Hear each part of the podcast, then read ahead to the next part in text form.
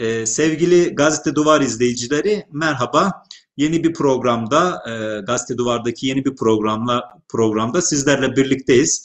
Bu programımızın adı e, Kebigeç, e, Ek Kebigeç olarak düşündük. E, sizlerin de bildiği üzere Kebigeç e, eski inançta e, eskilerde e, kitapları e, haşerattan e, koruyan bir melek ya da cin olarak bilinmekteydi. Biz de burada e, Gazete Duvar'da bundan sonra gerçekleştireceğimiz programlarda e, yeni çıkan kitapları yazarlarıyla birlikte tanıtmayı düşünüyoruz.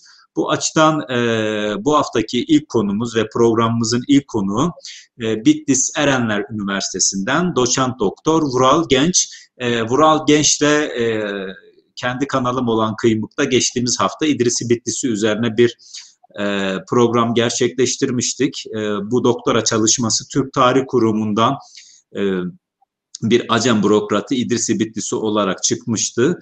Bu hususta arzu edenlerin, e, merak duyanların da e, ilgili çalışmaya bakmalarını e, salık veririm. Bugün Vural Genç'le e, yerel tarihçilik anlamında e, uzun yıllara dayanan bir çalışmasını e, tanıtacağız ve konuşacağız. E, bu çalışmasının adı sizin de ekranlardan göreceğiniz üzere Arapkir. Malatya Arapkir e, mıntıkası bölgesi ya da bugünkü adıyla ilçesi. Vural'ın bu çalışması e, uzun yıllara dayanan bir çalışma.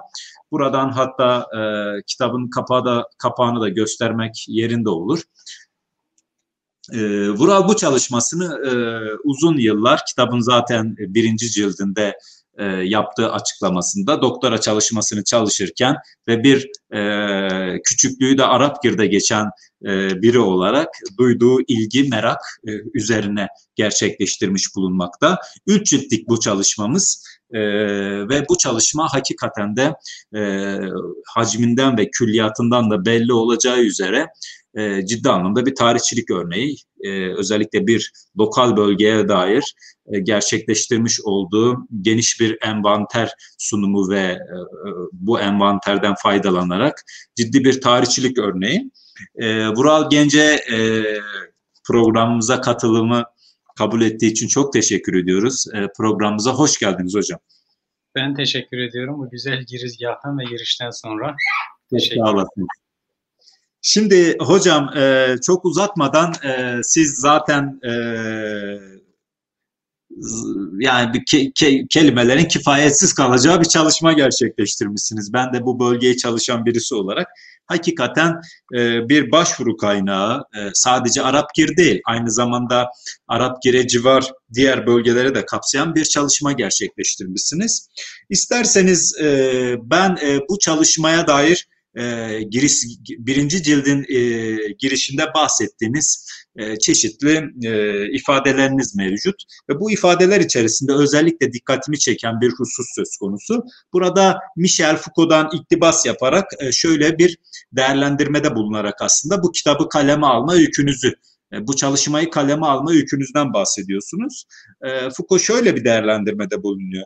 Gömülmüş belgeleri gün ışığına e, çıkararak unutulmuş ya da terk edilmiş tarihler diriltilerek ve siz de diyorsunuz ki Arap gelin diyorsunuz bu görkemli geçmişini yeniden e, inşa etmek gibi bir niyet içerisinde olduğunu olduğunuzu dile getiriyorsunuz.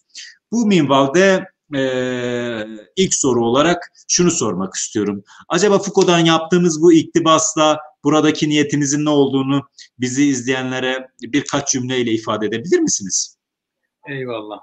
Ee, şehrin bugünkü e, silüetine ve hmm, görünümüne bakan birisi aslında e, geçmişe dair pek bir şey anımsamayabilir e, ilk bakışta.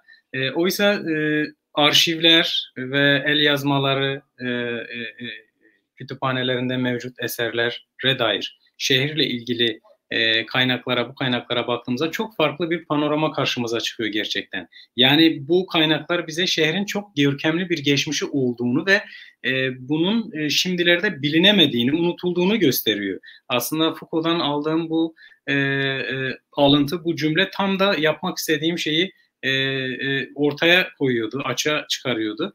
E, bu görkemli geçmişten kastım şehrin e, nüfusuyla, ekonomisiyle, şehirleşmesiyle, e, bir birkaç yüzyıla birden e, damga vurması adından e, bahsettirmiş e, olması ki şimdilerde pek bilinmeyen e, bir e, olgu olduğu için, durum olduğu için böyle bir başlık seçmeyi tercih ettim. Görkemli e, geçmişten kastım e, bu aslında. Yani e, o e, şehrin üzerindeki e, yani geçmişinin üzerindeki o e, tozu, o tabakayı kaldırarak bir evet. e, yeniden ortaya çıkarmak, e, ete kemiğe büründürmek.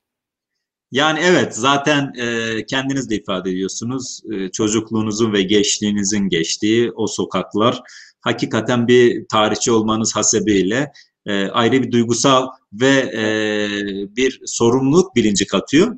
E, şimdi e, şunu e, hemen bunun akabinde şunu sormak istiyorum. E, elbette ki Arapgir gerçekten de e, bunu da konuşacağız. Birçok meşhur tarihte birçok meşhur simaya e, simayı çıkartmış e, bir yer.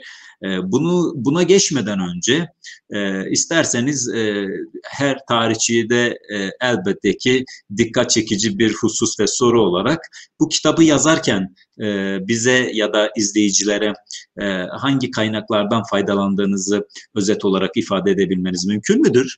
Tabii. E, kitap dair yani buna bu işe başladığımda aslında böyle kullanabileceğim bir e, ikincil bir çalışma yoktu yani bir akademik çalışma maalesef şimdiye kadar yapılmamış. E, bunun için e, kendim bizzat arşivlerde ve el yazması kütüphanelerde e, çalışmam gerekiyordu. E, Osmanlı arşivleri bu e, kitap için kullandığım e, en önemli e, kaynak grubunu barındırıyor. E, yani birincil kaynaklar diyebilirim. Tamamına yakını kitabın e, e, kitapta kullandığım kaynakların tamamına yakını birincil kaynaklar ve Osmanlı arşivleri e, İstanbul'daki çeşitli e, el yazması kütüphanelerinde bulunan e, nüshalar, e, İran arşivleri ve İran'daki çeşitli el yazmaları e, e, kütüphanelerinde e, rastladığım ve bölgeyle ilgili kullandığım e, yazma nüshalar e, olmak üzere. Yani arşiv belgeleri ve yazmalar olarak ikiye ayırabilirim. Bunlar da e, tamamı birincil kaynaklar. Kitapta ilk defa e, e, birincil kaynaklar kullanıldı ve e, çok farklı bir perspektif sundu bu anlamda. Peki üstadım şimdi zaten e, kitabınızın e, birinci cildinde e, kullanmış olduğunuz bir üst başlık var. Diyorsunuz ki kim bu mülke kondu bundan ezeli e, aslında kitabın alt başlığı da yerleşim nüfus, toplumsal hayat ve ekonomi 1518-1847.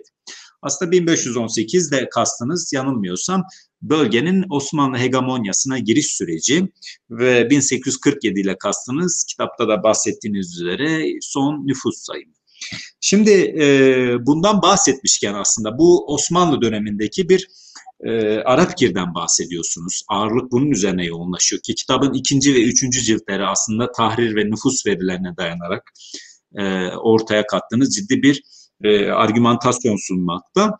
E, isterseniz e, Arapgir denilen bölgenin neresi olduğunu ve Arapgir'in aslında e, Osmanlı egemenliğine girmeden önce hangi devletlere ya da imparatorluklara ev sahipliğine yap, yaptığına dair de birkaç şey, cümle dinleyelim sizden. Ee, Arapgir'in tarihsel coğrafyası bugünkü kapladığı alanın çok daha e, e, e fazlasını e, kapsıyor. E, e, Yukarı Fırat'taki bu e, Yukarı Fırat Havzası'ndaki bu e, küçük şehir aslında 16. yüzyılda ki en erken kaynaklarımız e, 16. yüzyıldır.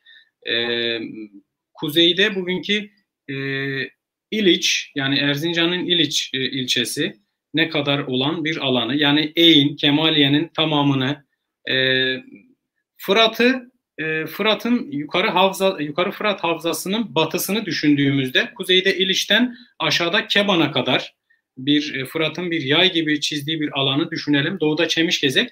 E, bu sınırların içerisinde e, Ağın, bugünkü Ağın ilçesinin tamamı, Eyn ilçesinin tamamı, e, ee, 16. yüzyılda bir dönem İliç'in tamamı ve m, Keba'nın yarısı en azından e, Fırat Nehri'nin Arapkir tarafında olan, Arapkir yakasında olan kısmı ve bugünkü Arguan ilçesinin e, yarısını e, kapsayan çok geniş bir e, e, alandı aslında Arapkir 16. yüzyılda. Bugünkü sınırlarının çok daha e, ötesindeydi.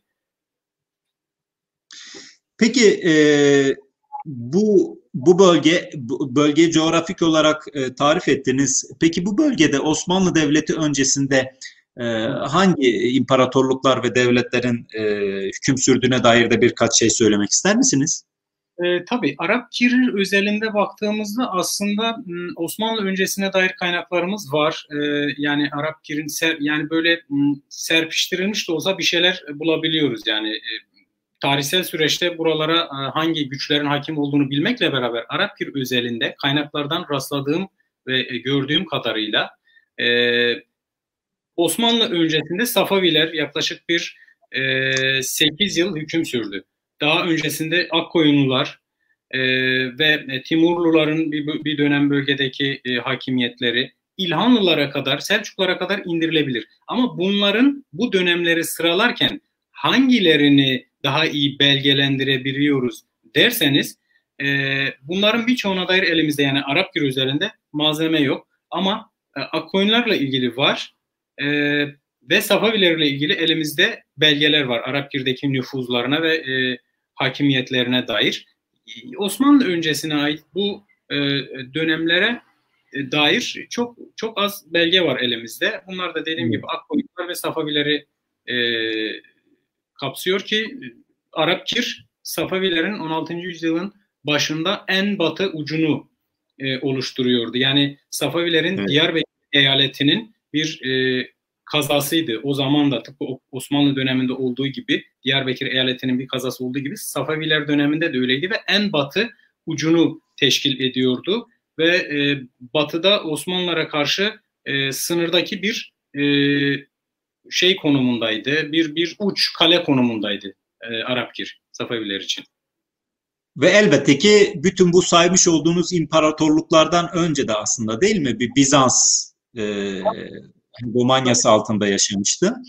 E, da kadim kadim imparatorluklara da e, ev sahipliği yaptı ve kadim imparatorlukların da aslında e, tam da iki kadim imparatorluğun Bizans, Pers o sınır bölgesinde yer alması hasebiyle de bir çatışma bölgesiydi. Evet, ee, bir Roma Roma geçmişi var Arapçının. Bunu da ilave etmek gerekir. Bugün evet, evet, evet. yani bütün kalıntılarıyla çok güçlü bir Roma geçmiş var. Evet. Peki hocam, e, üstadım, e, Arapgir'in Osmanlı hegemonyasına girme sürecine dair e, ne söyleyebiliriz?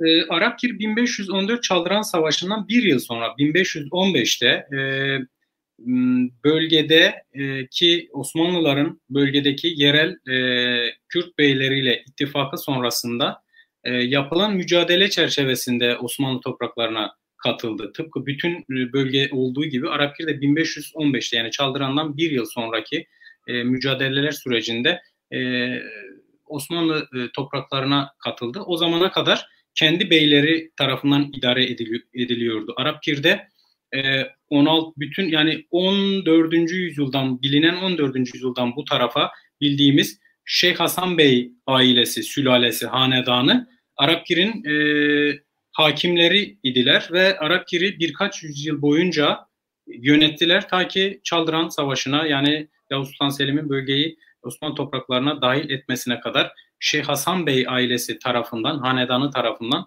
e, idare edildi. Peki e, bundan bahsederken, e, bahsetmişken daha doğrusu e, Osmanlı Devleti'nin idaresine girme süreci Arapgir'in ki sizin de işaret ettiğiniz gibi aslında bir Safavi üç, uç bölgesi. Ee, Osmanlı egemenliğine girme süreci e, kolay oldu mu ya da sancılı oldu mu? Çünkü farklı bir imparatorluk bakiyesi başka bir imparatorluğun kontrolü altına geçiyor. Buna dair bizi izleyenlere ne söylemek istersiniz?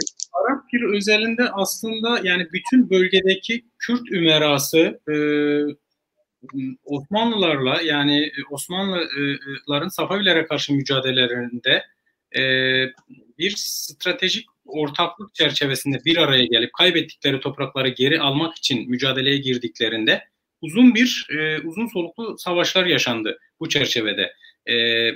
ama Arapgir özelinde böyle bir şey olmadı. Arapgir beyleri kendiliğinden teslim oldular Osmanlı güçlerine ve kendiliğinden biat ettiler. Savaşsız bir şekilde şehri ve kaleyi e, teslim ettiler. Hatta e, e, 1515'teki e, mücadelelerde ve e, bölgedeki Safaviler karşı savaşta Arapgir Bey'inin de yer aldığı e, Selim Şahname'de e, geçer. Savaşsız bir şekilde teslim oldu. Ama e, sonrasında e, bu kadim toprakları kendi e, atalarından e, kendilerine kalmış olan Şeyh Hasan Bey'in e, soyundan gelen Arapgir beyleri e, bu kadim toprakları e, yönetmeye devam edemediler ve doğrudan merkezden e, yeni e, beyler atandı. Buranın e, idari ve hukuki statüsü tamamen değişti. Yani bir beylikken e, doğrudan merkezi sisteme entegre olan bir e, bir sancak olarak karşımıza çıkıyor 16. yüzyılın başında. E, peki e, şöyle bir şey söylüyorsunuz kitabınızın bir bölümünde. Kimi Rum'a gider, kimi Acem'e. Safavi Sarayı'nda Şahların himayesinde Arap Kürler diye bir bölümünüz var. Evet. Şimdi e, bu da gösteriyor ki aslında ki tarih okumalarından da gördüğümüz ve öğrendiğimiz kadar Safavi Devleti'nin kuruluşunda Arapgir'den giden e, oymakların ya da aşiretlerin etkisinin olduğunu görüyoruz. E, bu etkinin boyutu e, elbette ki e, kimilerine göre fazla, kimilerine göre düşük olarak e, lanse edilmekte.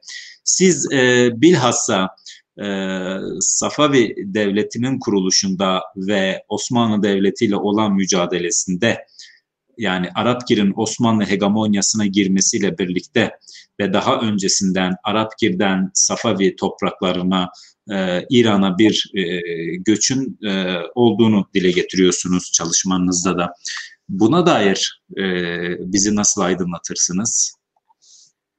E, Arapgir'den evet 16. yüzyılın başında İran'a e, kalabalık bir nüfus göç etti. Bu aslında bu coğrafya e, bu yüzyılda yani 16. yüzyılın başında yaşanmış bir bir göç hareketi değildi sadece. Bölge uzun zamandan beri e, Safavi nüfuzunun e, hakim olduğu bir bölgeydi. E, Şah İsmail'in e, dedesi Şeyh Cüneyt zamanından e, bu tarafa bölgede çok kalabalık bir e, Safavi e, takipçisi ve müritleri vardı zaten. Yani Şah İsmail aslında Erzincan'a 1500'de geldiğinde ve müritlerine bir çağrı yaptığında çok kalabalık bir mürit kitlesi zaten Anadolu'da ve bu bölgede vardı.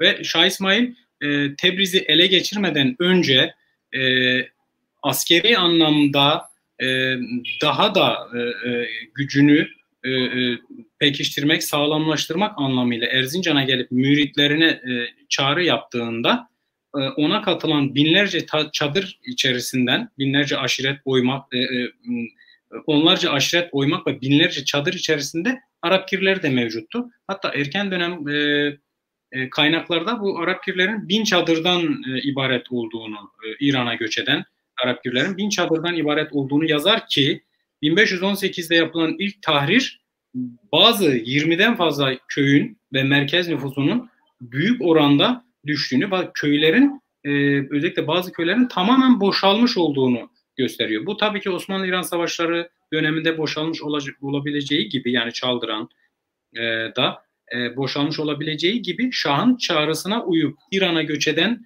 e, Arap Kürliler de e, bu bu e, bu bu toprakları e, terk edip e, e, göçtükten sonra e, tarih kayıtlarına tabii ki karşımıza bu şekilde e, çıktılar. Bin çadırlık bir nüfusdan bahseder kaynaklar e, İran'a göç eden.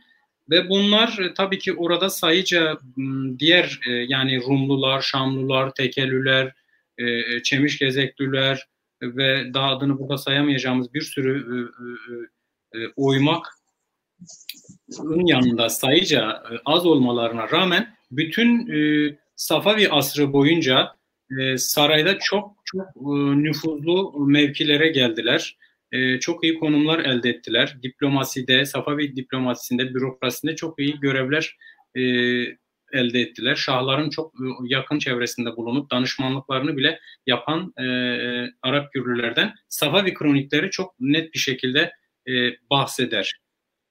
Evet, yani e, sizin sadece Osmanlı arşivi değil, aynı zamanda e, İran, Safavi arşivlerine yönelik gerçekleştirdiğiniz çalışmalar da söz konusu. Bunları muhtelif e, makale ve e, kitaplarınızdan biliyoruz. E, şimdi üstadım kitabınızın ikinci cildinde daha çok bu tahrir, avarız, cizye ve nüfus defterleri üzerinden hareket ediyorsunuz aslında biraz da bu Safavi ilişkisine dair yani Arapgir'deki Safavi etkisini biraz işte onomastik yaparak isimler üzerinden de dile getiriyorsunuz. Yani bu kitabı ikinci cildine bakacak olan kişi burada köy köy, kariye kariye, mahalle mahalle kimlerin kayıtlı olduğunu e, teferruatıyla görecektir. E, şimdi e, zaten e, bu onomastik üzerinden yapmış olduğunuz çalışmada da e, aslında şunu görüyoruz bu e, Safavilere ya da e, Kızılbaş olarak nitelendirilen Safavilere yönelik e, kullanılan çeşitli isimler var. Bu isimlere özellikle dikkat çekiyorsunuz ve bu e, dikkat üzerinden e, bir e, Safavi etkisini de e, sorguluyorsunuz. E, buna dair ne söylemek istersiniz? Aslında bu elimizdeki tarih kaynak, tarih kayıtları çok önemli sosyal tarih malzemesi ve sosyal ve ekonomik e, e, bir bölgenin sosyal ve ekonomik tarihi çalışılacaksa e, başvuracağımız en temel kaynakların başında geliyor. Tabii nüfus ve demografik yapı da çok iyi anlaşılabilir burada. Ben Arapgir özeli için söylüyorum. Bu başka yerler için de söylenebilir. Başka yerleşimler için de yapılmıştır bu. Yani Safaviler 1514'ten sonra e, tırnak içinde idari ve sınır anlamında geri çekilmiş olsalar bile e, oradaki dinsel nüfuzları hiç olmadığı kadar arttı aslında 16. yüzyıl boyunca ve yüzyılın sonuna geldiğimizde e, çok daha e, e, güçlü bir konum elde etti aslında Safavilerin bölgedeki dinsel yayılımı ve nüfuzu. E, bunu bu tarih kayıtları çok net bir şekilde göstermekte. 1518 yılına ait ki bu Arapgir'in ilk tahriриdir. E, tahrire ba- baktığımızda yüzeysel bir, bir şekilde incelediğimizde bu Safavi nüfuzunun e, yani bir e, birkaç kuşak sonra yani 1560'larda 70'lerde yapılmış olan tahrirle karşılaştığımızda daha anlamlı olacaktır tabii ki. E, çok daha az olduğunu yani ilkinin 1518 tarihinin e, Safavi nüfusunun çok fazla görünürde olmadığı ama 1569'da gelindiğinde e, bu nüfusun gözle görülebilir bir konuma geldiğini net bir şekilde görebiliyoruz. Bunu bize gösteren en önemli şey tabii ki e, isimler. Bunları e, onomastik açıdan incelediğimizde isimlerin, burada kullanılan isimlerin e, kahir ekseriyetinin ki bunu bir yüzde üzerinden hesaplayacak olursak yüzde sekseni diyebiliriz. E, Safa ve orijinli e, isimler olarak nitelendirebiliriz bunları. E, yani mesela birkaç örnek verecek olursak e, Ali Kulu, Pir Kulu, Pir Sultan, Hüseyin Kulu, Şah Kulu, Şah Ali, Şah Veli, Yol Kulu gibi bu, bunlar çeşitlendirilebilir bu isimler. Çok fazlaca görülüyor 16. yüzyılın e, e, ortasından itibaren. Bu da Safavi nüfusunun bölgede çok e, zirvede olduğu bir dönemi ki aynı zamanda Safavi halifelerinin de bu dönemde e, bölge e, uğrak noktalarından biri Arapgir ve etrafı. Bu zaten bir nüfuzu, buyruk kopyaları aynı şekilde burada e, e, bulunan e, buyruk kopyaları. E, bu tabi İmam Cafer buyruğunun yanında e, e, Makalat-ı Şeyh Safi dediğimiz Şah Safi buyruğu da e, bunun içerisinde. Bu buyruk kopyaları ve e, bu kullanılan isimler e, bu Safavi nüfuzunun en bariz e, göstergesi evet. aslında. Yani ben de kitabınıza bakarken evet sizin de saydığınız isimler Şah Kulu, Pir Kulu, İmam Kulu, Aliyar, Nur Ali, Kerrar Kulu, Yol Kulu, Pir Sultan, Piri, Şah Kulu, Hüseyin Kulu, Ali Kulu, Dergah Kulu e, gibi kalender, Pir Hüseyin e, bu liste uzayıp gidiyor. E, bu isimlerin sıklıkla e, buradaki tarih ve nüfus verilerinde e, yer aldığını görüyoruz. E, ve bu da aslında Safevi nüfusunun e, her ne kadar Arapgir e, Osmanlı hegemonyasına geçse de e, kültürel e, ve dini olarak Arapgir bölgesinde güçlü bir e, Safavi etkisinin olduğunu gösteriyor. Ki e, sizin de çalışmanızda dikkat çektiğiniz bir e, hadise var. 1500'lerin e, 1570'ler yanılmıyorsam e, sahte Şah İsmail ayaklanmasında yine e, Arapgir ve Malatya bölgesindeki Kürt aşiretlerinin e, bu ayaklanmaya destek verdiklerini görüyoruz. E, ve bu açıdan aslında e, bu e, evet elbette ki bizim biz e, bugünün değer yargıları üzerinden tarihi değerlendirmiyoruz ama e, belki de bizi izleyen e, gazete duvar e, izleyicilerinin merak ettiği bir soru vardır. Bu Arapgir cemaati ya da Arapgir aşiretlerinin özellikle Safavi devletine destek sunan bu aşiretlerin e, tırnak içerisinde etnik yapılarına dair bir şey söyleyebilmek mümkün müdür? Yani bunlar hep e, çeşitli çalışmalarda Türkmen aşireti olarak gösterilmiştir ama hakikat böyle midir Vural Bey, Vural Hocam? Aslında şöyle belgelerden gördüğümüz kadarıyla mesela biraz önce bahsettiğiniz o e, tırnak içinde sahte Şah İsmail diye geçer ama aslında o bir Safavi halifesidir. E, bölgede uzun süre kalmış, e, faaliyet yürütmüş bir Safavi halifesidir. Bu halifeyi destekleyen Arapgir ve etrafındaki e, aşiretlere baktığımızda bunların isimlerin hepsi e, kayıtlı arşivlerden mevcut. E, Kürt ve Türkmen aşiretler aslında e, e bir arada bu e, halifenin etrafında onunla beraber hareket edenler e, arasında. E, Kürtler ve Türkmen aşiretler var. E, Şeref Han yalnızca Arapkir'den e, İran'a göç eden Arapkirli oymağı ve cemaatinin e, Kürt olduğunu söyler. E, bizi bu anlamda destekleyen e, İskender Bey, e, e, Türkman ki bir e, e, Safavi e, kronik kronikeridir, e, saray tarihçisidir Şahbaz döneminin. E, evet. O Arap Kürlü cemaatinden bahsederken e, bir beyinin Azerbaycan beylerinden birinin Arap Kürlü olduğundan ve e, isminden bahseder. Hakverdi Sultan Arap Kürlü diye. Onun için İskender Bey Türkman şu ifadeyi kullanır. E, Azerbaycan'ın Ekrad Ümerasındandır yani hmm. Azerbaycan'daki Kürt emirlerinden birisidir Hakverdi Sultan Arapgirli. Şeref Han'la e, bu İskender Bey Türkman'ın ifadelerini yan yana getirdiğimizde İran'dan, e, Arapgir'den o, o tarihte Şah İsmail'in çağrısıyla İran'a göç edenlerin büyük çoğunluğunun en azından Kürt olduğunu söylemek mümkün. E, bu bunun yani bunun yanında tabii ki e, Arapgir'den göç eden Türkmen Kızılbaşlar da mevcuttu Kürtlerle e, beraber. E, evet. Ve dediğim gibi tarih kayıtlarında boş olan bazı köyler, Türkmen köyleri bunu e, zaten gösteriyor, bu göçün yaşandığını gösteriyor. Ama kaynaklara yansıyan, yansıdığı anlamda hem İskender Bey Türkmen hem Şeref Han'ın e, verdiği bilgiler Arap Pir'den göç edenlerin büyük çoğunluğunun e, Kürt e, olduğu şeklinde. Çünkü e, Şeref İran'daki, evet İran'daki Kürt ümerasını sıralarken e, Arap Kürtlü oymağını ki oymak diye bahsederler bu Kürt ümerası sınıfının altına dahil eder. Peki üstadım e, gidenler olduğu kadar dönenler de oluyor o bölgede. Bugün belki de e, özellikle de Anadolu'da sıklıkla dile getirilen bir anlatı olarak Horasan'dan gelme meselesinin e, daha öncesindeki yüzyıllarla bir ilişki kurulmakla birlikte Anadolu'ya ilk göçlerle birlikte aynı zamanda da işte özellikle bu Özbek saldırılarına karşı Safavilerin doğudaki Özbek saldırılarına karşı Anadolu'daki bazı aşiretleri orada bir bariyer, bir pakt olarak e, yerleştirdiklerine yönelik bir e, düşünce, bir fikir söz konusu.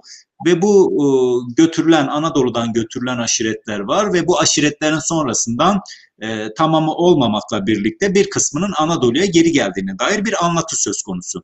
Acaba e, Arapgir e, aşiretleri için de böyle bir durumdan bahsedebilir miyiz? Aslında bu göçler Şah İsmail'den sonra da devam etti. Yani Çaldıran'dan sonra Şah Tahmas döneminde özellikle mesela Diyarbakır bölgesinden yani bir Osmanlı toprağı iken e, kalabalık gruplar halindeki aşiretlerin İran'a göç ettiğinden bir kronikleri bahseder. Tahmas döneminde özellikle. E, bu göç hareketi devam etti. Bunların bir kısmı e, Şahbaz döneminde özellikle doğudaki e, Horasan bölgesine sıklıkla e, yaş, sıklıkla yaşanan Horasan bölgesindeki Özbek saldırılarına karşı bir tampon bölge oluşturmak amacıyla Büyük Şamlı Konfederasyonu altında e, Horasan'a yerleştirildi. Bu Şamlı Konfederasyonu altında e, Arap Gür oymağı olduğu gibi Çemişgezek e, e, oymağı da vardı. Bu iki oymak burada Şamlı Konfederasyonu altında. E, Ki birbirine e, sınırlar değil mi üstadım? İki, iki bölgede iki oymakta aslında birbirine sınır. Evet. Evet yani geldikleri bölgede de öyleydi, iç içeydi. E, kaldı ki Çemiş, e, Arapgir'in biraz önce bahsettiğim Şeyh Hasan Bey hanedanı aslında e, e, Çemişgezek e, beyleriyle akraba aslında aynı hanedana mensuplar. Çemişgezek e, bütün e, 16. yüzyıldan önce özellikle İran kaynaklarına Çemişgezek bölgesi diye e, e, e, yansıyan, bilinen bu bölge aslında 16 nahiye ve 32 kaleden meydana geliyordu. Bu kalelerden biri Arap girdi. Dolayısıyla merkez Çemişgezek Beyliği'nin merkezi olarak e, bu kalelere ailenin mensupları yönetici olarak e, gönderiliyordu. Arapgir bu çerçevede merkezdeki Çemişgezek e, beylerinin e, tabiri caizse e, e, taşraya gönderdiği e, kendi taşraları olan e, bu kalelere gönderdiği yöneticiler tarafından e, yönetildi. Yani 16. yüzyıla ait bir İran e, kaynağı e, Arap Kürtlerden bahsederken onlar Çemişgezek beldesindendirler diye açıkça bahseder. Evet. Yani o tarihte bir, bölge olarak adlandırılacak olursa Çemişgezek bölgesine bağlı ama bir kale ve merkezdeki Çemişgezek beyleriyle de akrabalar aynı zamanda aynı soya e, e, mensuplar. Şeyh Hasan Bey e, ailesi e, olarak. Tabii ki Horasan'da da e, aynı konfederasyonun altında bulundular. E, ve uzunca yıllar burada Öz, Özbeklere karşı e, e, mücadele ettiler ve e, başarılı da e, oldular bu anlamda. Şimdi elbette ki Arapgir'den bahsederken Türkmenlerden ve Kürtlerden bahsediyoruz. Fakat e, daha çok e, tarihçiler 19. yüzyıldaki politik atmosferden ötürü özellikle bölgeye dair belgelerde isimlerine sıklıkla denk geldikleri bir topluluk olarak Ermenilerin de burada ciddi anlamda meskun olduklarını görüyoruz. Ve elbette ki bu meskuniyet sadece 19. yüzyıla özgü olması gerek. Evveliyatı olan e, kadim bir e, halk olarak, o topraklardaki kadim bir halk olarak onların da o bölgedeki etkinliklerinin e, aşırı derecede olduğunu biliyoruz e, ve görüyoruz. Aslında çalışmanız bir yanıyla da ona da ışık tutmakta. Ben e, aslında şunu sormak istiyorum biraz da.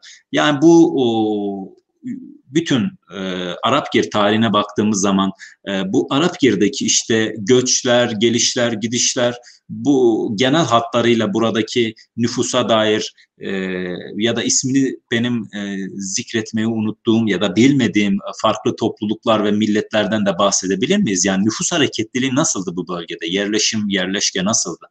Evet, yani buna dair de dediğim gibi biraz önce bölgenin demografik e, e yapısı e, için en temel malzememiz e, yine tarih kayıtları. Bunlar çok e, detaylı evet. bilgi sunuyor. 1518 ve 1569 tarihleri e, bu şeyi anlatıyor. Yani nüfus e, Müslüman ve Müslüman olmayan üzerinden e, klasifiye edildiği için biz e, Müslüman olmayan Ermenileri biliyoruz ve e, Müslümanları biliyoruz sadece ve bu Müslümanların altında bir etnik e, e, ayrım söz konusu değil. Onu tam olarak bilemiyoruz maalesef. E, ama evet. e, 16. yüzyıl için söyleyecek e, olursam Arapkir e, yani kaza merkezinin ki sancaktır aslında o dönemde. Sancak merkezinin üçte ikisi e, ne Ermeni nüfus e, oluşturuyordu ve bu e, tabii ki e, devam eden yıllarda da yüzyıllarda da aynı şekilde kendi e, e, ağırlığını korudu 19. yüzyıla kadar. 19. yüzyıla gelindiğinde bu nüfus yarı yarıyaydı. E, ve kırsalda ise yani şehir dışında ise e, Müslüman nüfus e, daha fazlaydı Ermeni nüfusa göre. E, özellikle Fırat kıyısındaki e, doğuda Çemişgezek sınırındaki ve güneyde Ağın e, tarafındaki e, bir kısım e, köyler dışında e, çok da fazla e, e, e, kalabalık e, olmadılar e, Ermeniler. Yani Ermenilerin e, öbeklendiği, Ermeni nüfusun kırsalda öbeklendiği alanlar e, doğuda Çemişgezek tarafı yani Arapgir'in Çemişgezek tarafı Fırat'a doğru olan ve güneyde e, Ağın tarafı ve kuzey Eyn. Böyle bir e, Fırat'ın o çizdiği kavisi düşünecek olursak Fırat kıyısında konumlanmış olan köylerde daha fazla yoğundular. Batı tarafında, Arapgir'in batı tarafında değil ama merkezde bahsettiğim gibi e, nüfusun 16. yüzyılda üçte ikisini oluşturuyorlardı. Evet.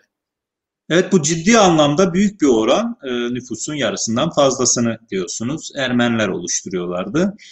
E, şimdi e, Arapgir tarihi içerisinde aslında genel büyük anlatı Osmanlı tarihi içerisindeki bir e, Celali döneminden bahsediyoruz. Siz aslında çalışmanızda e, 16. yüzyılın yani 1585 sonrası ve özellikle 17. yüzyılın ikinci yarısına kadar uzanan bir dönemde bir Celali kaosundan e, yıkımından bahsediyorsunuz çalışmanızda. Bunu uzun uzadıya anlatıyorsunuz.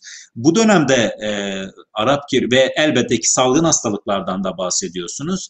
Bu dönemi e, bize nasıl özetlersiniz?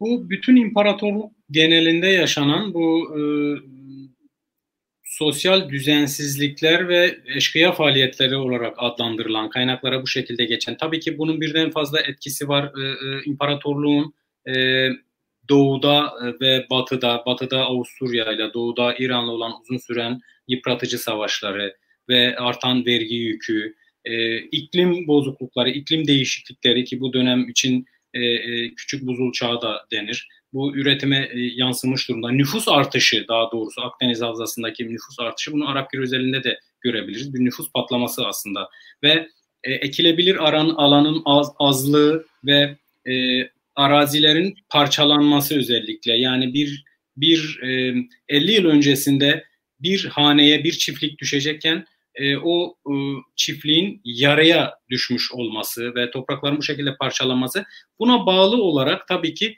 e, bazı e, sosyal düzensizlikler ve hadiseler yaşandı. Bunların hepsine birden Celali hareketi e, deniliyor.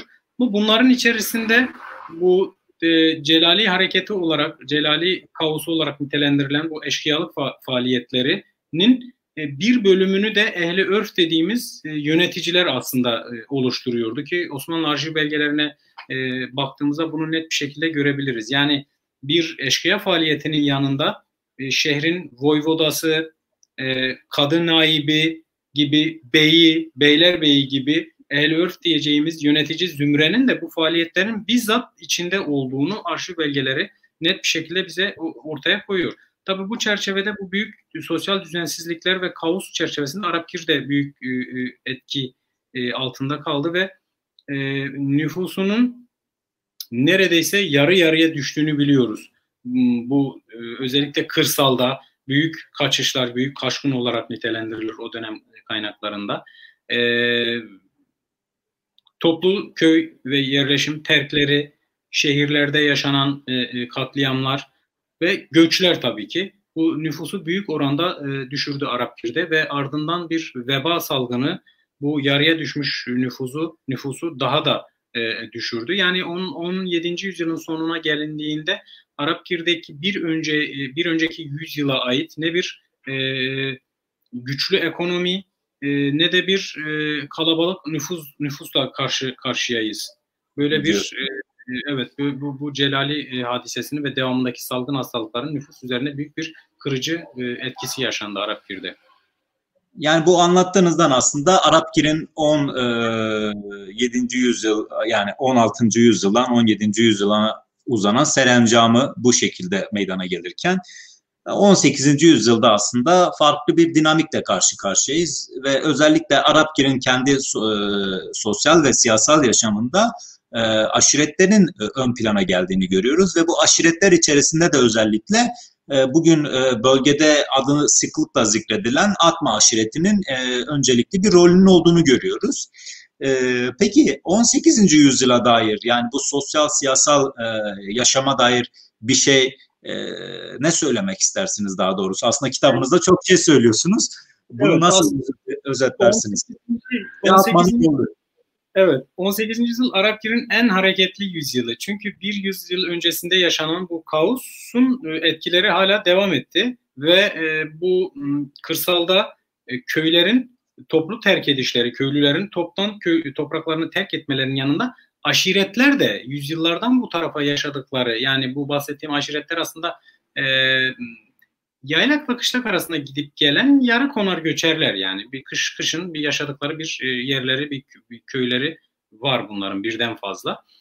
Ve bu aşiretler de bunlara katıldı. Toplu bir şekilde e, e, terk ediş ve bunun yarattığı tabii ki bir kaos da oldu. Kontrol edilemezlik ve e, başka topraklara geçme başka e, başka aşiretlerin nüfuzundaki yaylalara konma bir, bir sürü problemi de beraberinde getirdi. Arap Kürü özelinde baktığımızda Atma aşireti e, en eski yer, yer yani yerleşik anlamdaki aşiret olarak karşımıza çıkıyor. Yani e, bunların yerleşikliğini 15. yüzyıldan öncesine kadar götürebiliriz. Çünkü 16. yüzyılda kayıtlarda yerleşik olarak görünüyor. E, nüfuzlu bir e, aşiret, e, kalabalık bir aşiret. Ama 18. yüzyıla gelindiğinde artık e, Diyarbakır tarafındaki aşiretlerin bile bu yaşanan kaostan sonra yerlerini terk edip e, kalabalık sürüleriyle ve e, nüfuslarıyla e, etrafta özellikle e, sürekli hareket halinde oldukları e, arşiv belgelerinden görülüyor. Mesela bu o, o dönemde bölgede çok e, aktif olarak Atma aşireti dışında e, Cihanbeyli aşiretinin kolları vardı. Bu çok büyük konfedere bir aşiret ve bunların kolları var.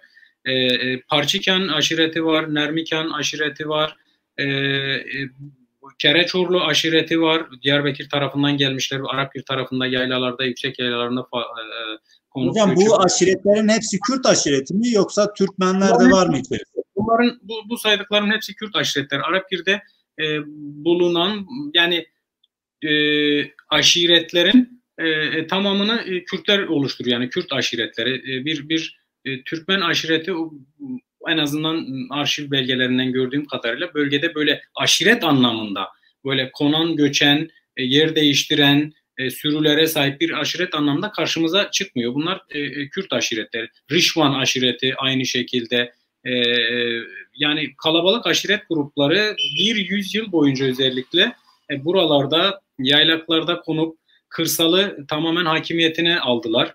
E, tabii ki bu bazı problemleri de beraberine getirdi. Sosyal problemleri ve e, düzensizlikleri.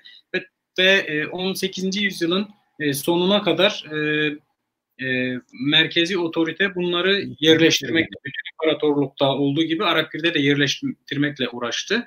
Ve bugün e, karşımıza çıkan Arapgir'deki birçok köy bu aşiretlerin yerleşmesi sonucunda ortaya çıkmıştır. 19. yüzyılın özellikle ilk e, çeyreğine kadar. Aslında çalışmanızda demin isimlerini zikrettiğiniz bazı aşiretlerin e, yanılmıyorsam Rişvan bunlardan bir tanesiydi. Bu aşiretin özellikle 16. yüzyılda Safaviler lehine meydana gelen çeşitli e, siyasi hadiselerde onlara destek sunan ama sonrasında da peyderpey sunileşen aşiretler içerisinde tamamı olmasa da en azından bir kısmının değil mi hocam? Doğru. Ee, yani e, arşiv belgelerinde e, Rişvan aşiretinin özellikle e, ş, yani Şah'a, Safavilere bağlı bir e, aşiret olarak e, karşımıza çıkıyor. Rişvan aşireti. Evet. Peki e, önemli bir e, bilgi daha veriyorsunuz kitabınızda. Bunu da uzun uzadıya işliyorsunuz aslında. Arapgir 18. yüzyılın ikinci yarısından e, sonra e, farklı bir e, şehir merkezi daha doğrusu farklı bir mıntıkaya geçiyor. E, buna dair de birkaç cümle alabilir miyiz? E, evet, şehir bugün yani eski şehir olarak bilinen e, e, Arapgir'in e, kurulduğu bir önceki yerleşim aslında e, e, çok da fazla nüfusu barındıracak bir art alana sahip değildi. Bir vadi boyunca uzanan bir amfiteyatroyu düşünün. Bir dere ve iki tarafı yamaçlarla ve bu yamaçlara kurulmuş evler ve bir kale var üstte ve bu nüfusun artışına ve şehrin gelişiminin önünde en büyük engel aslında bulunduğu coğrafya. Dolayısıyla bir önceki yerleşimi aslında ekili alanlara da sahip değil. E, ve bu üretim için de elverişli değil.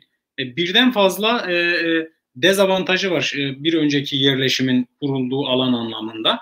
Ve 18. yüzyılın ikinci yarısından itibaren buradan e, bugünkü bulunduğu yere göçler başlıyor. Bu göç hareketini ilk başlatanlar da aslında e, Ermeniler. İlkin e, bir önceki yerleşim merkezinden e, Ermeniler göç etti ve bugünkü e, bulundukları e, yere, mahallelere yerleştiler. Ardından Müslüman nüfus peyderpey kışın ve e, yazın gidip e, gelmek e, e, şeklinde birkaç yıl izledi. Aslında bugün şehrin bulunduğu yer Arapkirlerin kadim yayla. Yani e, kışın bu eski yerleşimde oturan Arapkirler yazın aslında bugünkü Arapkir'e geliyordu. Çünkü biraz daha e, bir yerleşime göre, önceki yerleşime göre daha ekilebilir alanlara sahip, sulak, e, evet. üretime elverişli yerlerde ve peyderpey e, kendi bahçelerine aslında öyle o şekilde geçer. Kendi yazlık e, bahçelerine, bağlarına e, yerleşip evler yaparak, mahalleler kurarak bugünkü Arapkir'i oluşturdular. Evet yani 18. yüzyılın ikinci yarısından itibaren sizin de ifadelerinizde bugün adı Eskişehir olan bölgeye geçti Arapkir. Evet. Şimdi evet, çalışmamızda dikkat... Eskişehir'den bugün Arapkir'e geçtiler. Eskişehir'den Arapkir'e geçtiler. Pardon. Çalışmanızda aslında dikkat çekici bir husus ve kısmen de e, anlattığınız bir mesele var. Bu da aslında e, çoğu kişinin belki bilmeyeceği en azından benim e, yeni öğrendiğim bir bilgi. Kiziroğlu Mustafa Bey. Bu evet. türkülere konu olmuş Kiziroğlu Mustafa Bey. Kiziroğlu Mustafa Bey'in de Arapkir bölgesinde Arapkirli olduğunu görüyoruz. Buna dair de e, bizi izleyen gazete duvar e, izleyicilerine acaba kitapta kendilerinin nasıl bir Kiziroğlu Mustafa Bey anlatısının beklediğine dair birkaç cümle söylemek ister misiniz? Evet aslında ilginç bir şahsiyet. Bu bir e, arşiv belgelerinden geçtiği kadarıyla söyleyeyim. Bir e, 300 atlıdan oluşan bir e, grubun lideri. E, o dönemde kayıtlarda e, eşkıya şeklinde nitelendiriliyor.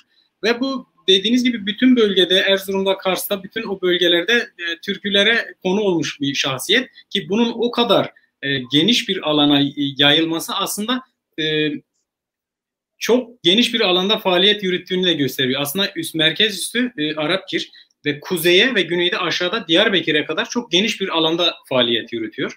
Arşiv belgelerinden geçtiği kadarıyla Celali olarak nitelendiriliyor ve m, Arap kirli olup hatta şöyle şöyle bir ifade ver. Arap kirli olup e, ekraddan 400'e yakın silahlı kişiyi etrafına cem eden şeklinde. Yani Kürt, Kürtlerden kendisi de Kürt o zaman değil mi hocam? Evet arşiv belgelerinde geçiyor. Kendisi de Kürt ve Kürt aşiretlerinden e, 400'e yakın silahlı e, adam etrafında toplayarak bunlar e, daha büyük e, e, e, ticaret e, yolları üzerine inip baskınlar yapıp e, yağmalar gerçekleştiren ama aynı zamanda Arapkir'de ve Divriği'deki bazı ehli örf mesela e, kadı ve naibi gibi yönetici zümrelere yaptığı e, hamlelerle de bilinen mesela Divriği kadısının elini kesmesi, e, Arapkir'de aynı şekilde özellikle yöneticilere yönelik yaptığı e, bu Yani bir Robin Hood'luk var mı burada hocam? Mustafa Akta kitabında bunu şu şekilde açıklar. Yani bu e, eşkıyalık faaliyetlerinin yerelde mütegallibenin ve e, ehli örf denilen yönetici zümrenin bu e, şiddetine karşı bir tepki olarak ortaya çıktığı ve onları doğrudan hedef aldığını ifade eder. E, Kiziroğlu örneğinde baktığımızda aslında daha çok tamam e, ana yollara inip yağmalar e, yapıp e, e, e, bu tip faaliyetler gerçekleştirmişse de daha çok hedefinde yönetici zümrelerin olduğu bizzat e, Osmanlı arşiv e, kayıtları e, gösteriyor. Yani kadı, bey, şehrin beyi, naip gibi e, e, yerel idarecilerin yerel idarecileri hedefine oturttuğu net bir şekilde e, görülüyor. Bu da bölgedeki yani yer, yerel e, yöneticilerin bölgedeki yıkıcı faaliyetlerine bir tepki, bir bir bir e, cevap olarak e, ortaya çıktığı e, şeklinde değerlendiriliyor. Bunu Mustafa kitabında detaylı bir şekilde e, açıklıyor. Peki burada Kiziroğlu Mustafa Bey ile ilgili aslında Hosbağ'ın e, soylu eşkıya dediği yani işte o Robin Hood anlatıları vardır ya zenginden alıp fakire veren ya da fakirin hakkını güden ya da fakire yanaşmayan, mazluma yanaşmayan, e, onun e, zorbalık karşısında hakkını koruyan, e, onun her daim yanında olan bir e, profilden bahsedebilmek mümkün müdür? Arşiv belgelerinde görüldüğü kadarıyla çünkü daha fazlasını bilmemiz mümkün değil. Evet. E, biraz önce dediğim gibi e, daha çok yönetici zümreyi e, e hedef tahtası alıyor. O kadar merkezi otoriteyi de uğraştırıyor ki e, merkezden bölge beylerini özellikle Arapgir Bey'ine, Divri Bey'ine, Çemişkezek Bey'ine gönderdikleri hükümlerde yakalandıktan sonra bizzat zincire vurulup İstanbul'a gönderilmesi isteniyor. Bu kadar e, önemli bir şahsiyet aslında.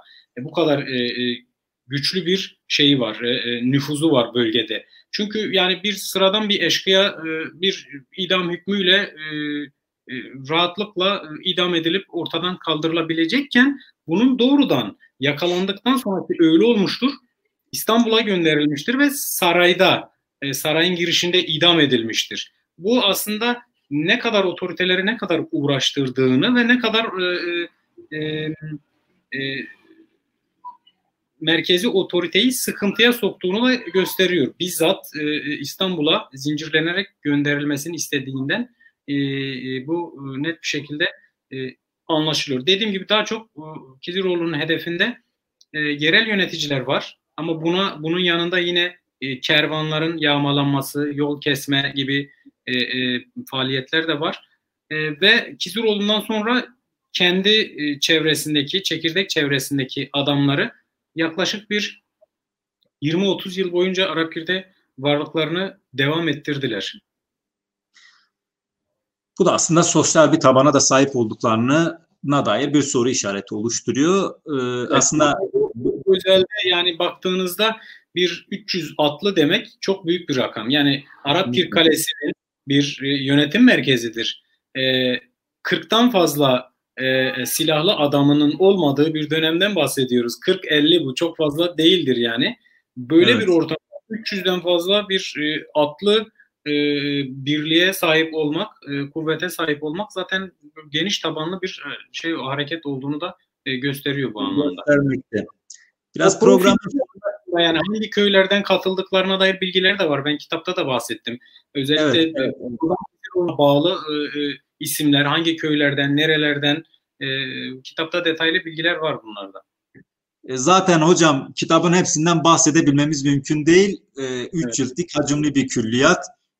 E, e, aslında ben de yakın çağ çalışan bir tarihçi olarak e, arşivlerde sıklıkla Arapgir'e 19. yüzyıl ve sonrasında e, alanımla ilgili çok sık denk gelmem hasebiyle biraz da aslında programın sonuna yaklaşırken 19. E, yüzyılda Arapgir'den biraz bahsetmek isterim ya da bizi izleyen gazete duvar izleyiciler açısından buna dair de çeşitli sorularla malumat edinmek istiyorum. Şimdi Arapgir sizin de kitapta ya da Arapgir ya da Arapgirliler bu bahsettiğiniz anlamda özellikle 19. yüzyılda sadece bu bölgeye sıkışıp kalmamışlar.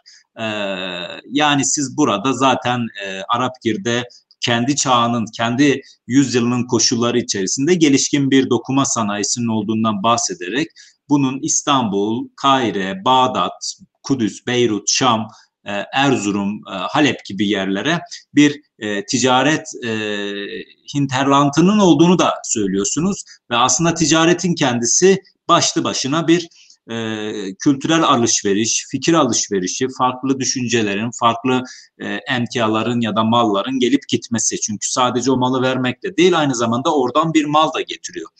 Ve e, bu aslında Arapgir'in 19. yüzyılda daha renkli e, bir Arapgir olarak sizin tarafınızdan da sunulmasını beraberinde getiriyor.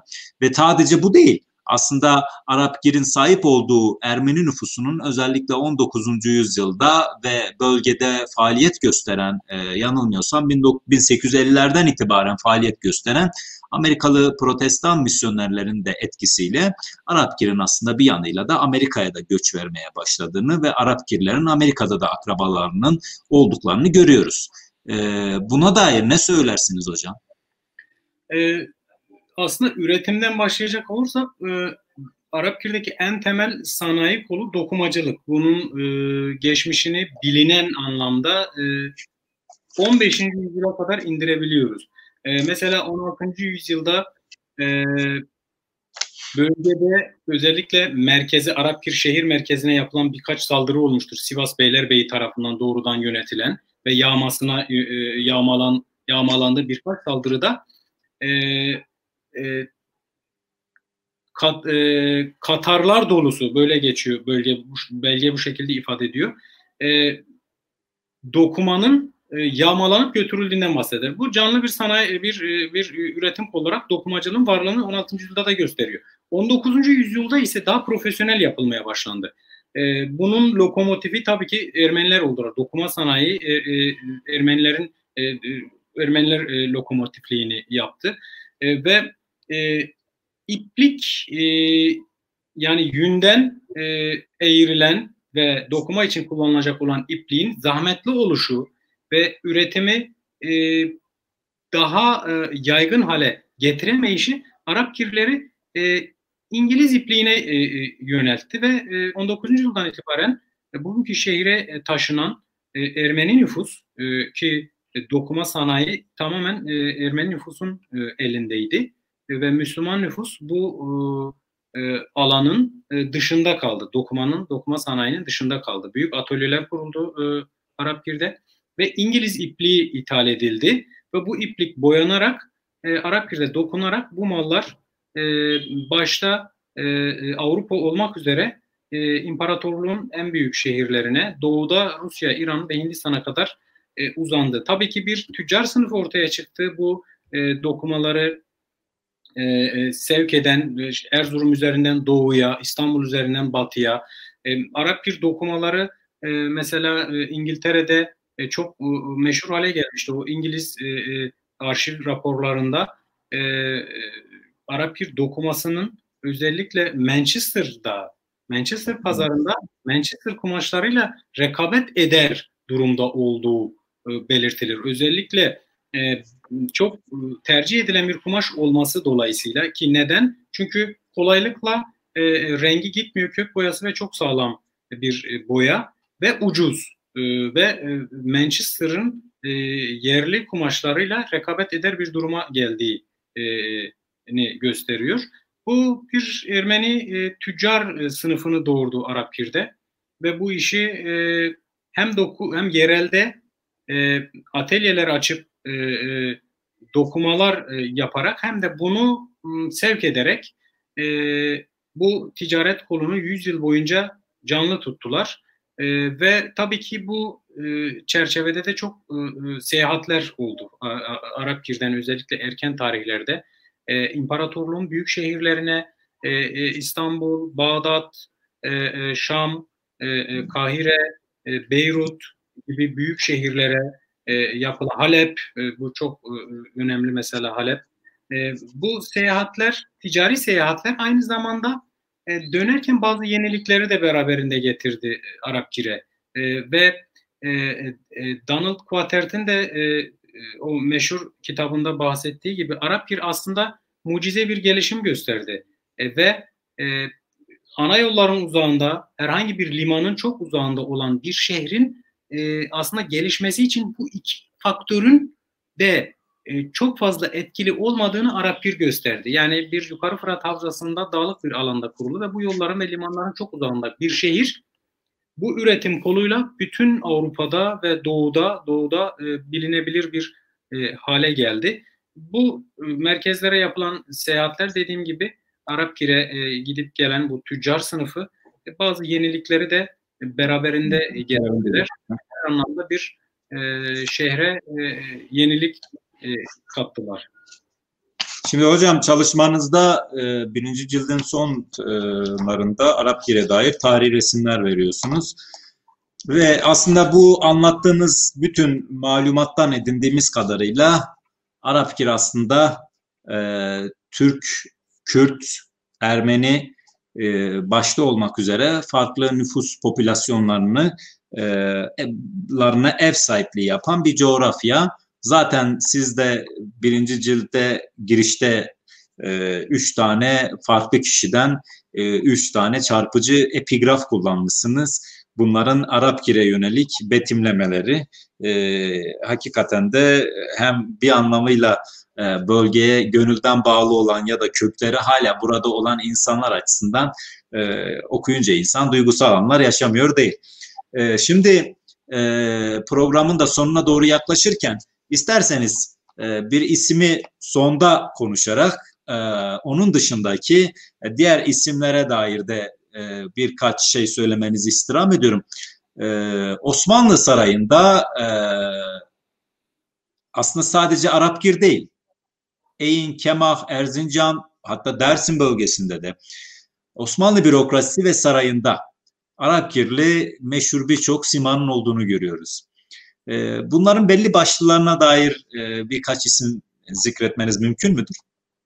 E, tabii hızlıca e, değinecek olursam aslında e, 10 7. yüzyıldan itibaren e, e, sarayda Osmanlı Sarayı'nda e, Arap Birliği seçkinleri görmek mümkün. Bunların bir kısmı Şeyh Hasan Bey hanedanının e, devam ede gelen mensupları aslında. Bunlar erken tarihlerde Enderun'da e, Osmanlı bürokrasisine intisap etmiş, Enderun'da bulunmuş ve oradan çeşitli görevler kendilerine tevcih edilmiş e, isimler. Mesela Kara Süleyman Paşa ki bunlar Şeyh Hasan Bey soyundandır. Cafer Paşa, Yusuf Paşa gibi bunlar daha çok e, 10 18. yüzyıl e, ve 10, 17 ve 18. yüzyılda e, Osmanlı Sarayı'nda e, çeşitli görevlerde bulunmuş e, isimler olarak karşımıza çıkıyor.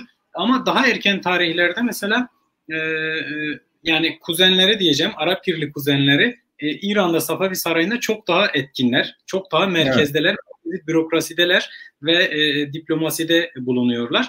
Ama e, Osmanlı Sarayı'ndaki kuzenleri Beylerbeylik gibi yani e, nüfus yani kalabalıklık olarak karşılaştırıldığında İran'dakiler çok daha kalabalık. Osmanlı Sarayı'ndakiler sayıca çok daha az ama çok nüfuzlu isimler var. Cafer Paşa gibi, Yusuf Paşa gibi ve e, e Valide Kamil Paşa mesela 19. yüzyılda değil mi? Yusuf Kamil Paşa gibi, tabii ki Yusuf Kamil Paşa gibi, İbrahim Paşa gibi, e, bunların e, Gümrükçü Osman Paşa gibi bunların e, birçoğu e, aynı aileye mensup ve bunların e, e, köken itibariyle Şeyh Hasan Bey ailesine e, e, mensup kayıtlarda e, geçiyor.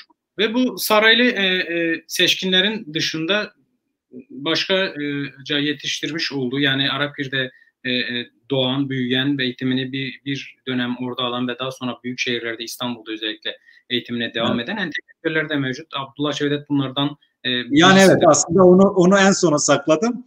E, zaten kitapta ma ziyadesiyle geniş bir teferruat var. E, şunu ifade edeyim. E, Bural Genç aslında burada e, Arap Gir'e dair çok teferruatlı bir malumat sunmakta. Bu malumat içerisinde Arap Gir'in yerleşimi, mahalleleri, köyleri, bu köylerdeki yaşam yani bu köylerde ya da mahallelerdeki Arap Gir'deki tarihi eserlere dair ziyadesiyle teferruatlı bir külliyat sunuyor. Bunu elbette ki bir programda ya da programlarda e, bahsedebilmek ya da sıkıştırabilmek çok mümkün değil. Evet, e, aslında e, bu e, bahsettiğiniz Abdullah Cevdet'i en sona saklamıştım. Abdullah Cevdet ilginç bir sima. E, kendisi e, İttihat Terakki'nin kurucuları arasında e, diğer birkaç Kürt arkadaşı ve farklı milletlerden e, arkadaşlarla birlikte Arapkir'de e, Arapkirli bir ailenin çocuğu Dersim Hozat'ta eğitim görüyor, Harput'ta eğitim görüyor, sonra askeri mektepte İstanbul'da eğitim görüyor. Aslında son sözleri de Abdullah Cevdet'e e, ayırarak programın nihayetine erdirmek isterim. Abdullah Cevdet'e dair ne bekliyor okuru bu kitapta? Ee, Abdullah Cevdet'le ilgili zaten hali hazırda yapılmış birçok çalışma var. Bir doktora tezi var, yayınlanmış e, Şükranioğlu tarafından çok mükemmel bir çalışma bu anlamda. Ve e, makaleler var, dok hali hazırda de, e, yapılan doktora e, tezleri var, yüksek lisans tezleri var. E, burada anlatılmayacak kadar e, e, geniş bir e, e, hayatı var aslında. Kültür kültürel faaliyetleri, siyasi faaliyetleri. Arap kirli bir ailenin çocuğu e, ve e, küçük yaşlarda e, Harput'a göçüp oradan eğitim aldıktan sonra İstanbul'a geliyor. Burada tıbbiye eğitimi aldıktan sonra bir göz doktoru olarak e, başlıyor. Hayatının iki evresi var aslında e, Abdullah Cevdet'in. E, tıbbiye öncesi ve sonrası fikirlerinin tamamen değiştiği bir e, döneme denk geliyor tıbbiye eğitimi ve burada tanıştığı arkadaşlarla İttihat ve Terakki oluşumunun içinde bulunuşu ve ardından e, fikirsel anlamda yaşadığı devrim, değişim ve e, yazmaya başlaması ve muhalefeti özellikle e, Abdülhamit e, yönetimine karşı sert eleştirileri ve devamında gelen sürgünler, Avrupa'da, Mısır'daki ikameti ve daha sonra tekrar İstanbul'a dönüşü ve ürettikleri çevirileri, fikirleri ile bu anlamda gerçekten Arap Gir'in yetiştirdiği en e, entelektüel isimdir e, diyebilirim. Aslında onunla ilgili söylenecek şey çok fazla. Bu, bu e, ben de kitapta ona bir bölüm e, ayırdım. E, ama daha fazlası bu bahsettiğim çalışmalarda e, mevcut. Burada birkaç cümleye herhalde sıkıştırılamayacak kadar çok e, aktif bir siyasi hayatı ve fikir e, hayatı e, var Abdullah Cevdet'in. Şimdi e, elbette ki Abdullah Cevdet'e dair burada anlatmadığınız birçok şeyi kitapta anlatıyorsunuz. Ben mesela Abdullah Cevdet'in ailesinin mutasip yönlerini e, elbette ki hepimizin bildiği gibi Abdullah Cevdet'in de Osmanlı aydınları, kendi kuşağının, kendi döneminin aydınları gibi özellikle materyalist fikirlerden etkilenmesi ve Abdullah Cevdet'in aslında tam da din karşıtı kitapların işte Dozi gibi insanların kitaplarının çevresini yapması ve e, kitabınızda benim daha çok e, dikkatimi çeken bir diğer hususta Abdullah Cevdet'in e, İstanbul'a geldikten sonra e, işte ikinci meşrutiyetten sonra İstanbul'a geldikten sonra e, Kürtçü bir e, çizgi içerisine girmesi, e, Kürt e, uyanışı ya da Kürt bilincinin oluşturulmasında da e, aktif bir e, rol edindiğini görüyoruz e, ki İttihat Terakki gibi büyük bir e, cemiyetin kurucuları arasında yer alması işte İshak Sukuti gibi Kürt simalarla birlikte e, bu anlamda kendi adıma bu hususta da kitabınızdan istifade ettiğini söyleyebilirim.